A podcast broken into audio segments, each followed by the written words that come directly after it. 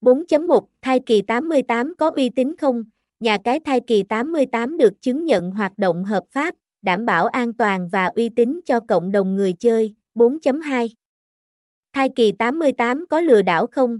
Thai kỳ 88 cam kết không lừa đảo, đặt uy tín và minh bạch lên hàng đầu để cực thủ yên tâm trải nghiệm. 4.3 Tại sao tài khoản bị khóa?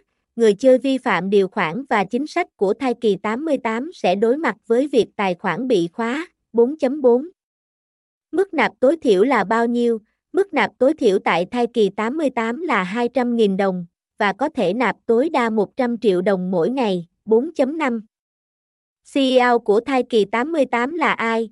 CEO thai kỳ 88 là anh Đinh Thành Nam, doanh nhân trẻ đam mê giới giải trí cá độ, mang đến sự đổi mới và hiểu biết sâu rộng về ngành. Thông tin nhà cái thai kỳ 88, https, thai kỳ 88, center, https, thai kỳ 88, center, the, thao, thai kỳ 88, https, thai kỳ 88, center, so, so, thai kỳ 88,